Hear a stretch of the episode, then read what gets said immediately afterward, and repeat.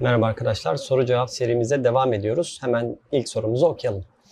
Bazı doğa hadiseleri, deprem, sel vesaire ile Kur'an'a, mazlumlara yapılan zulümler arasında ilgi var mıdır?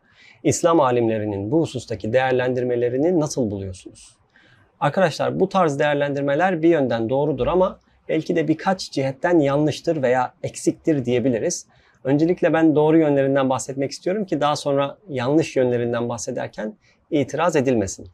Birincisi Kur'an'da Şura suresinde başımıza gelen her şeyin bizim günahımız yüzünden geldiği, Allah'ın da çoğunu affettiğini okuyoruz. Bu açıdan arzi veya semavi afetler de insanların yapıp ettikleri yüzündendir diyebiliriz. Yani ayet açıkça bunu söylüyor. İki, Kur'an kafirlerden bahsederken gök ve yer onlara ağlamadı diyor Duhan suresinde. Demek ki ters taraftan düşünürsek hakiki müminler için gök ve yer ağlıyor diyebiliriz. Bu yorumu da kitaplarda bulabilirsiniz. Dolayısıyla gök ve yer müminlerin başına gelenlere üzülüyor, zalimlere hiddet ediyor. Bunu da cebimize koyalım.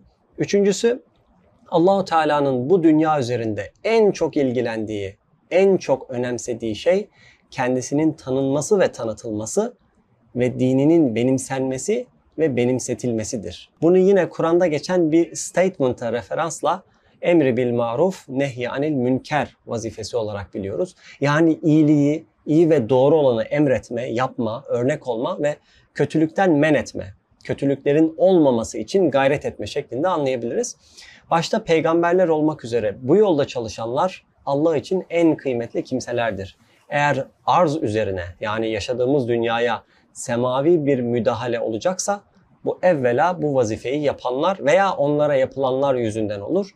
Bu çerçevede eğer sizce önemli bir sebep yüzünden tebliği veya Allah yolunda iyilik için olan mücadelelerinizi terk ederseniz Allah'tan gelecek bir emri bekleyin Tevbe suresinde geçen böyle bir tehdit yapılmıştır ki bu hitap tebliğ vazifesini terk eden müminlere yöneliktir. Bir de onlara mani olanları düşünün. Dolayısıyla arkadaşlar bu ayetleri alt alta koyduğunuzda evet dünyada yaşanan doğal felaketlerin sebebi insanlardır. Yani biziz.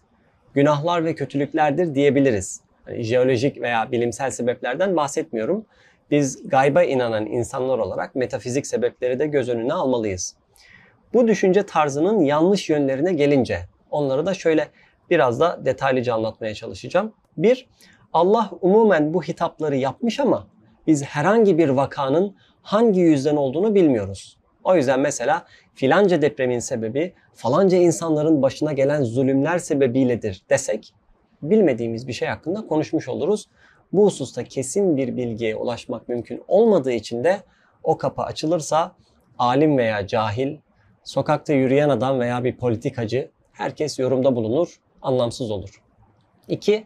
Allah'ın bu dünyadaki fiillerinin tek sebebi insanların günahları değildir. İmtihan etmek için de insanların başına felaketler getirebilir.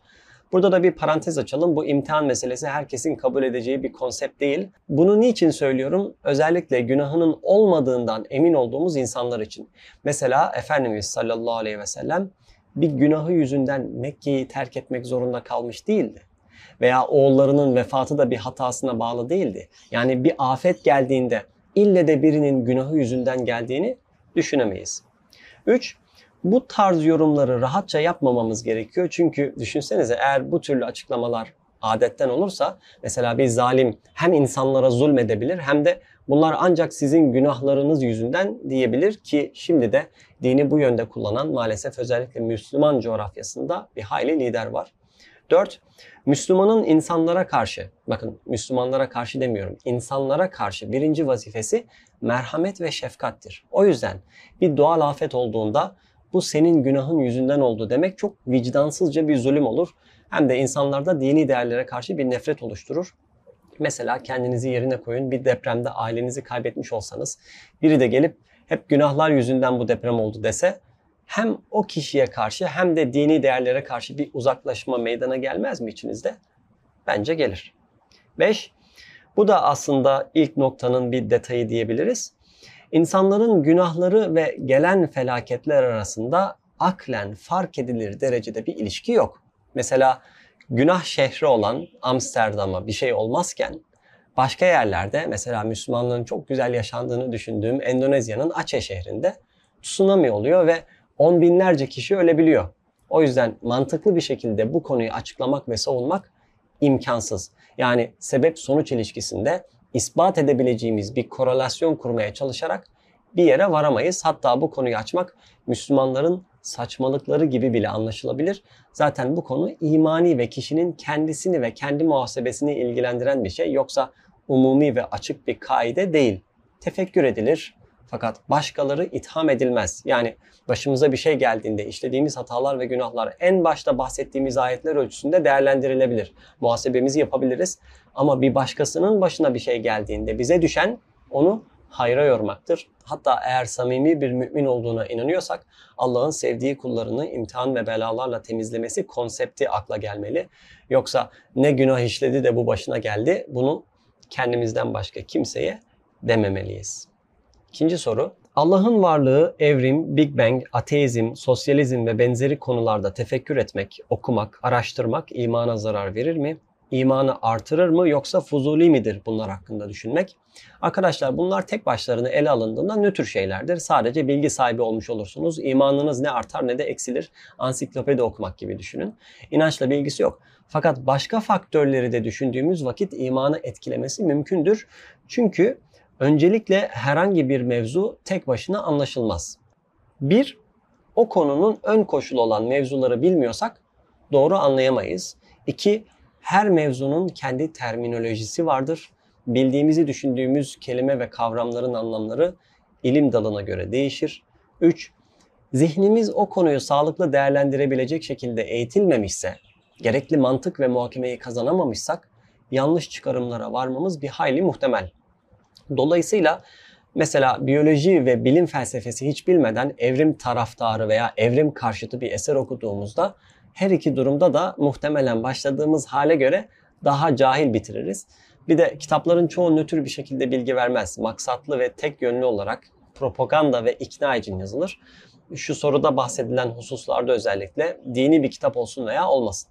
Mesela ateizme dair bir kitabı düşünün. Böyle eserleri tek yönlü okursanız Hele bir de az önce dediğimiz gibi yeterli donanımımız yoksa kandırılmamız çok olasıdır. Mesela tek bir Turan Dursun kitabı ile imanını kaybedenler var. Olmuş yani.